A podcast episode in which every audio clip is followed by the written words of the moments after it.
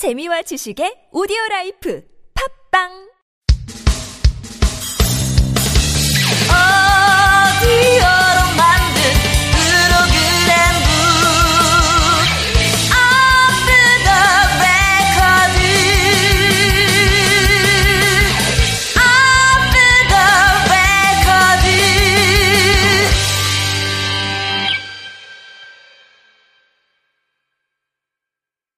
국립극단 팟캐스트 Off the Record 2016년 첫 작품 연극 빛의 제국 1부를 시작하겠습니다.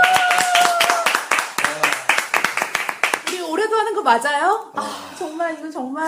예. 아니 저희가 묻고 싶은 거죠. 사실은 예. 손신영 PD님께서 어떻게 관계자시니까 아 오늘 올해 예. 그러니까 우리가 갈 건데 일단 우리 소개부터 할까요? 그럴까요? 예. 예. 늘 그렇듯 막내부터. 아, 예. 네, 막내가 먼저 하도록 하겠습니다. 저는 이 빛의 제국, 제국, 아, 빛의 제국처럼 예. 정말 이렇게 빛이 나면서 살고 싶은 예.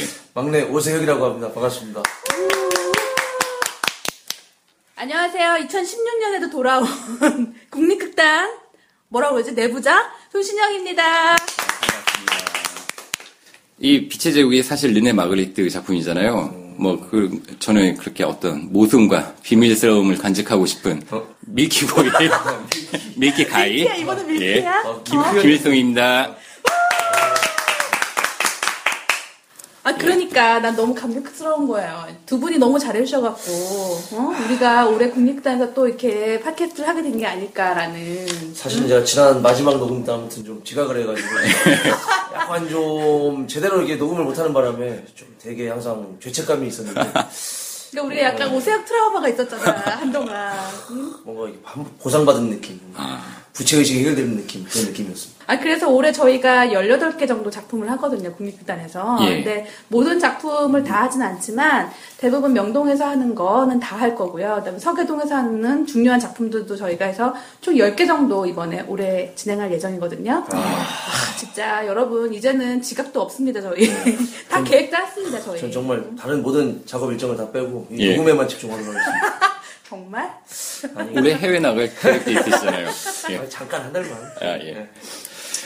저희 뭐 빛의 제국 뭐 이제 방송 들으시는 분들은 다 아시겠죠. 이 지금 지현준 씨, 문소리 씨 출연하시는 연극이라는 거 그리고 김영학 씨의 원작을 가지고 했다라는 점.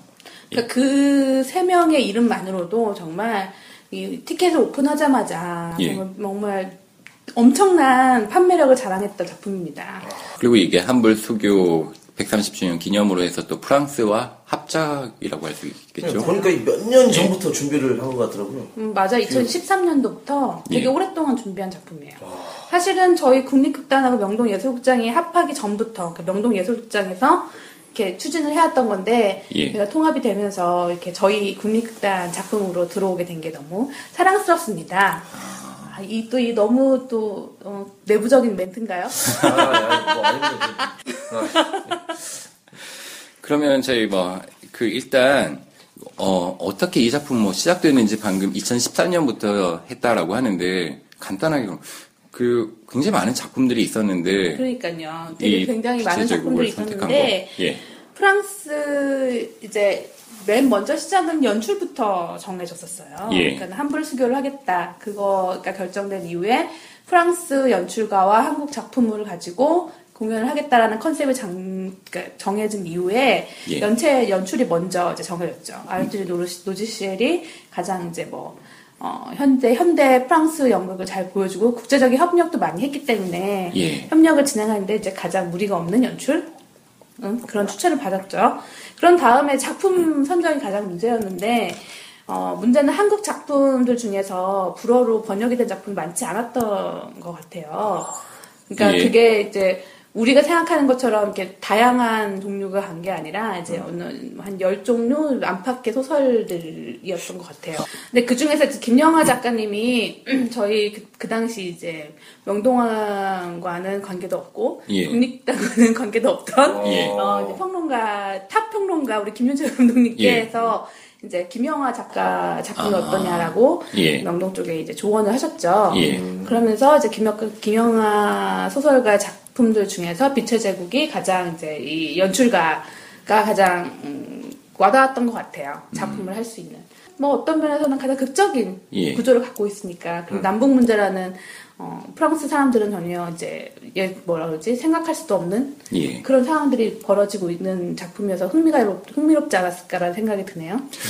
작가님은 만일 어느 날 갑자기 20년간 지금 20년간 했던 모든 걸 버리고 버리고 갑자기 훅- 떠나라. 훅 들어가자. 떠나라. 훅 들어가요. 떠나라. 그러면 어떻게 하시겠어요? 일단 저는 페이스북에다가 이거 올려가지고 도와달라고. 간첩과 이런 거 상관없이 그냥.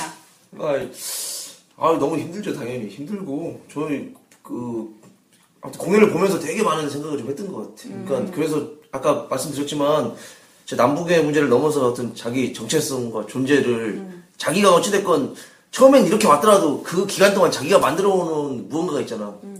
근데 갑자기 어느 날 갑자기 그걸 버리고 이렇게 하라고 했을 때 편집장님은 그런 선택이 있으면 어떻게 하실 거예요?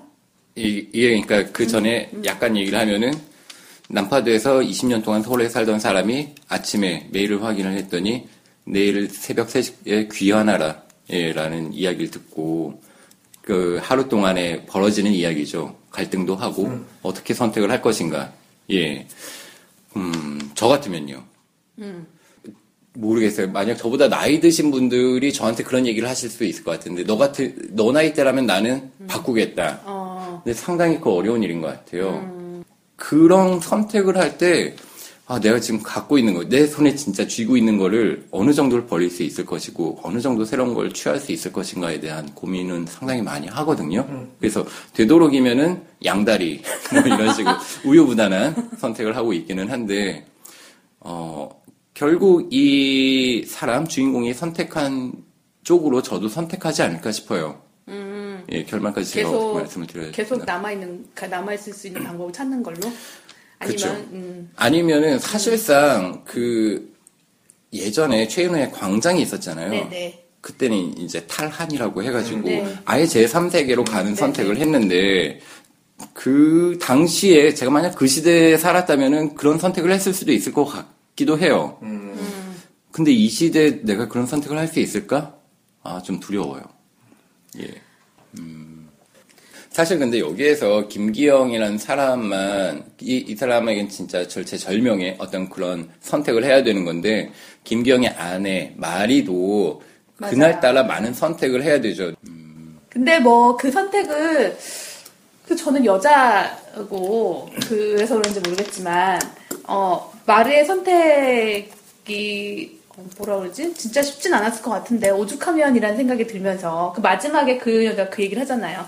나는 나랑 가장 가까운 남자와 소통하지 못하기 때문에 사람들과 나는 그 어떤 사람들과 소통하지 못하는 줄 알았다고. 예. 그러니까 그 엄청난 외로움을 갖고 있었던 여자가 아니었을까. 저 공연을 보고 어제부터 부랴부랴 소설을 읽기 시작했는데 역시나 소설을 읽으니까 더 명확하게 다가오는 게 예. 이 김영하 작가님이 정말 어떤 남북의 이데올로기 문제를 넘어서 예. 아까 말씀하신 대로 정말 정체성인데 그 정체성이 되게 작은 것일 수도 있고 큰 것일 수도 있잖아요. 네. 아까 말했듯이 끊임없이 삶을 살아가면서 느껴지는 자기 존재에 대한 계속되는 어떤 의문이 있잖아요. 예. 그 의문들을 하루 동안 네. 이온 가족이 다 느끼면서 맞아요, 그냥 막 바깥에 돌아다니면서 막 느끼고 다니니까 아, 되게 많은 생각을 하게 되더라고. 예. 어. 그러니까 오히려 공연이 더 이해가 가면서 네. 그러면서 약간 좀 새로운 시도였지만 조금 이렇게 어떻게 보면 헷갈리고 어떻게 보면 좀 아쉬웠던 것이지 그 보시면 알겠지만 중간중간 배우들의 어 북을 북한을 처음 인지했을 때 자기 이제 발언 증언들이 이제 나오잖아요 중간 중간 예. 뭐 간첩 배역을 하는 사람도 간첩 배역을 하기 전에 뭐 저는 네. 북한을 봤습니다 이런 식으로 이렇게 하- 하는데 그 증언들이 중간 중간 들어오니까 그렇게 하니까 저는 약간 좀 이렇게 헷갈리는 것이 있었어요. 연출은 사실 굉장히 이 작품에서 그, 그 모든 벽, 그 모든 그 장르나 어떤 벽들을 다 허무는 그런 시도를 했던 것 같아요. 그러니까 처음에 우리가 관객들이 들어왔을 때부터 이 무대에서 보게 되는 거는, 어, 연극 무대가 아니라 연극을 기다리는 대기하는 배우들의 모습이 무대 위에서부터 시작되거든요. 예. 그러니까 무대와 그 뒤에 대기실의 벽도 허물었고 그 다음에 영상과 그러니까는 영상과 연극의 경계도 허물었고 그 다음에 이 연극을 하는 배우의 캐릭터와 배우 자신의 관계 그, 험, 그 경계도 허물려고 노력을 했던 것 같아요. 그래서 그것이 이제 뭐 작가님 말씀하신 것처럼 어떤 면에서는 갑자기 이제 또 쑥 들어오잖아요. 그러니까 캐릭터가 아니라 현실의 배우가 와서 자기 고백을 하게 되는 마이크를 들고 그런 것들이 이제 뭐 보시는 관객들은 되게 헷갈릴 수 있 을 수 있으나 어, 이 연출의 의도는 그 어떤 그 레이어들 그이 책, 이 원작이 갖고 있는 담론들을 현실에 지금 살고 있는 한국의 사람들한테까지 그 사람들의 모습까지 끌어들이고 싶어 했던 것 같아요. 음. 그러니까 아까 말씀하셨지만 이게 배우로서 이 인물로서 얘기하는 부분이 있고 자연인 배우 자신이 얘기하는 부분이 있는데 그럼 좀 헷갈릴 수가 있겠죠. 그 팁을 하나 드리면 마이크를 잘 보시면 돼요. 음, 마이크. 그 마이크와 또리 잠깐 영상을 보시면 이것이 연극 속인지 실제인지 좀 구분이 되실 것 같습니다. 마이크가 마이크 상당히- 얘기 마이크 얘기 좀 해주세요. 그러니까 저는 항상 궁금했어요. 아까 말씀드렸듯이 저는 되게 국내 이제 토종 연극인이라 국제 경험이 없었는데 가끔 이제 그 유럽이나 좀 외국에서 오는 공연들을 보면 항상 그 배우들이 갑자기 중간중간 이렇게 마이크를 써서 막 얘기를 갑자기 쭉 네. 하더라고. 뭔가 공연과, 공연과 관련 없는 얘기를 막. 저희 아버지는 어디서 태어나셨는데, 어, 뭐, 예, 어렸을 때 이런 거 겪으셨다고요. 그래서 또 갑자기 또, 오이디푸스 얘기를 하는데 갑자기, 우리 엄마는 뭐, 토마토 수프를 잘 끓여주시면서, 뭘까? 근데 제가 어느 날 이제 폴란드에서 온 연출가, 저보다 나이가 어린데 저보다 좀 더 유명한 것 같더라고요. 그래서 좀 질투가 나고 설마 그랬는데. 설마. 아무튼 그 유럽에서 좀 유명하다고 하더라고요. 그래서 얘기하다가 제가 인터뷰하다가 갑자기 좀 울- 울컥해가지고 아니 근데 왜 이렇게 유럽에서는 너희들은 왜 맨날 중간중간 뭐 이렇게 막 마이크 막 쓰고 막 그러냐 이게 좀 갑자기 아 우리들은 마이크를 어떤 공신력 있는 발언에 발언의 어떤 효과로서 쓰기 위해서 마이크를 쓴다. 그래서 이것은 영- 극 속에 어떤 음, 집중하는 것이 아니라 그걸 빠져나와서 배우나 작가나 연출 자기 얘기를 하고 싶을 때 마이크를 쓴다고 하더라고. 근데 그게 어디서 시작된 흐름인지 모르겠으나 예. 근데 요즘 가끔 보면 이제 우리나라 공연에도 많이 보이잖아요 마이크를 쓰는 것들이 네네. 저는 이제 이미 늦어서 좀 못 쓸 것 같고 왜요? 아, 좀 쓰면 좀 이렇게 여기 맞는데. 따라, 따라하는 것 같아가지고 아무튼 저- 저는 상당히 되게 좋은 어떤 효과인 것 같아요 그 쓰는 것들이 어제도 보면서 예. 그 마이크를 쓰면 뭔가 되게 그 그게 좀 약간 진심으로 오는 느낌들이 좀 있잖아 음, 그러면 이 상황에서 우리 배우들 얘기를 안 할 수가 없겠죠. 아, 예, 배우들. 음. 그래서 그 마이크를 할 때 보면은 이제 그 배우들의 진짜 진짜 얘기를 들을 수가 있잖아요. 근데 이번에 이제 우리 또 핫한신 배우님, 문소리 배우님과 지현준 배우님 나오셨는데 또 그 외에 뭐 배우님들 한번 얘기 한번 해볼까요? 저는 지연준 배우는 정말로 근데 정말 일면식도 없는 사이인데 예. 지난번 그 시련에 이어서 다시 한번 진짜 연극 배우 같은 연극 배우가 있구나라는 생각. 아니 저는 그 저음의 목소리가 너무 좋고 그죠 목소리는 진짜 음. 대단한 것 같아요. 아니 제가 어제 네.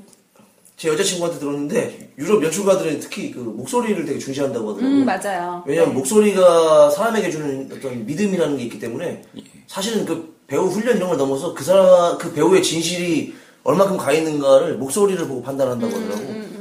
근데 그런 면에서 저는 지현준 배우의 목소리가 너무 좋아요. 음, 그거는 타고나거나 뭐 그런 저음에서 그런 게 아니라 정말 끊임없이 자기의 어떤 생각과 음. 자기 수련에서 나온 그런 목소리인 것 같아서 너무 좋고 음. 이, 이 인터뷰를 보니까 네. 난파된 가청 역할로 캐스팅됐는데 느낌이 어떠냐 그러니까 예. 아마도 이미지 캐스팅인 것 같아요. 근데 그걸 네. 네, 보고 나서 다시 얼굴을 보니까 어. 그러니까 아까 이제 오세혁 작가님 말씀하신 것처럼 유럽 이 아, 아르띠르 노- 노지시엘도 굉장히 톤에 민감했었어요. 그래서 이 배우들이 했던 말 그 무대에서 이제 관객 여러분이 보시면 아시겠지만 그 내용에 상관없이 귀로만 들어도 이 감정들이 드러날 수 있게끔 연출이 하나하나 봐줬거든요. 그러니까 톤과 높낮이를 너희 톤은 이거 아니다. 이거 좀 높여라. 이거 좀 낮춰라. 이거를 정말 자로 잰 듯이 음. 배우 한 명 한 명에 다 했다고 해요. 정말 오랜만에 이 말 그리고 목소리라는 그것에 지- 정말로 천착해서 하는 네네. 공연을 처음 본 것 같아요. 그래서 배우들이 진짜로 어떤 것을 꾸며내거나 어떤 것을 어떤 역할을 하는 것이 아니라 무대 위에서 정말 담담하게 네. 예. 자기 말이나 자기 목소리랑 독백하듯이. 예, 대면하고 있다는 생각이 너무 들어서 사실 저는 그걸 듣고 있, 는것 자체가 되게 좋더라고요. 저는 문소리 선배가 사실은 그 뭐라 그러지 영화를 되게 오래 했잖아요. 사실 네. 이번에 캐스팅된 것도 이 연출이 그 문소리 씨가 나오는 선배가 나오는 아. 영화를 되게 많이 봤다고 하더라고요. 예. 그러면서 문소리 씨와 작업을 하고 싶다라는 예. 그 의견을 피력했다고 해요. 예. 그래서 그 영상도 나오고 그다음에 이 무대도 나오고 이 두 개지를 다 할 수 있는 정말 최적의 배우가 아니었을까 생각을 했는데 또 이름들 소리 소리, 작품에 소리, 어울리는 말이 그렇네요. 예. 전두 분 연기하시기 되게 힘들 거라고 힘들겠다라는 생각이 들었어요. 그러니까 이게 저희가 지금 얘기하듯이 대화로 이루어진 연극이라기보다는 거의 독백이나 방백이 많잖아요. 그러다 보니까 그리고 그 길이도 상당하고 네. 네. 지현준 배우랑 그래서 문소리 배우는 보면서 아 저 방대한 양의 대사를 외우는 게 쉽지 않았겠구나. 그래서 이 공연은 정말 보통 연습을 하면 table reading, 그러니까는 이제 reading만 하는 시간이 보통 일주일이면 끝나거든요. 음, 예. 근데 이 작품은 3주 동안, 3주 동안 reading만 했어요. 그러니까 총 연습 기간이 한 5주쯤 됐는데 5주 중에서 3주를 reading만 했다는 거는 예. 얼마나 이 배- 연출이 이 말에 얼마나 천착했는지를 보여줄 수 있는 상황이 아닐까 싶어요. 그리고 저는 그 두 배우님 연기도 좋았고, 근데 그 정승길 배우님이 음. 상당히 좋았어요. 예. 예. 아니 승길 선배님이 사실 젊었을 때는 되게 예. 곱상한 외모와 어, 그러니까. 그러니까 되게 뭐라 그러지 나름 미소년 역할을 좀 많이 하셨잖아요. 그 예. 퀴어 무비 뭐였죠? 거기 나오시고. 아 진짜? 예. 그래요? 네. 어, 그랬는데 이렇게 점점 나이가 들수록 약간 원숭이가 이 있으면서 좀더 다양한 역할을 소화하시는 것 같아요. 음. 예. 저는 물론 이건 스포일러가 아니니까 어찌됐건 뭐 자기 자식이 어떤 장애가 있어서 저희 북으로 가면 못 산다 예. 뭐 이런 특수학교를 다녀야 된다라는 식으로 남쪽에 이렇게 옹호한 사다가 애들이 자기 자식들 괴롭힌다 예. 휴지를 먹이고 하면서 자본주의 무슨 새끼들 막 이런 식으로 그 짧은 몇 마디 속에 예. 이 남쪽하고 북쪽을 왔다 갔다 하면서 예. 양쪽을 이 뭔가 비판하는 듯한 어떤 그걸 연기를 하시는데 되게 짧은 시간이었거든요. 근데 저는 그 점이 진짜 인상적이더라고. 되게 뭐 과장되지도 않으면서 짧은 시간 안에 여러분 다른 것보다 정승길 선배가 아이스크림 먹는 장면 정말 백미 영상의 백미인 것 같습니다, 여러분. 진짜 먹고 먹고 싶더라고요. 진짜. 하필 길게 먹 드셔가지고. 어, 좀 그러니까 이 추운. 날씨에 아이스크림 먹고 싶은 충동을 먹 진정한 먹방을 보여주십니다. 그리고 뭐 잠깐 그 양동탁 배우님이 하신 국정원 영화. 어. 예. 예. 어. 철수 박철수. 박철수. 예.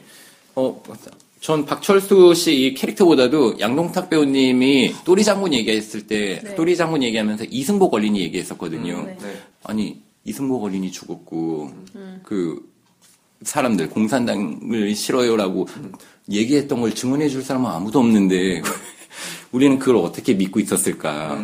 예, 그 얘기를 양동탁 배우님이 하시더라고요. 그럼 우리 여기까지 이제 궁금함을 다 간직한 채 네. 2부에서 또 만날까요? 어, 벌써 이야기가 네, 너무 우리가 너무 길게 하면 모두 다 하시면 또 재미가 없을 것 같아서. 아, 예. 네. 그래서 2부에서는 조금 더 디테일한 얘기랑 1부에서 못했던 그리고 아빠 밑밥을 미리 뿌려놨었던 연출가에 대한 아, 이야기를 한번 얘기를 이제 예. 슬슬 좀 해야죠. 이제. 예. 음. 그러면 일단 화장실들 다녀오시고요. 들으시는 분들도 아, 수고하셨습니다. 수고하셨습니다.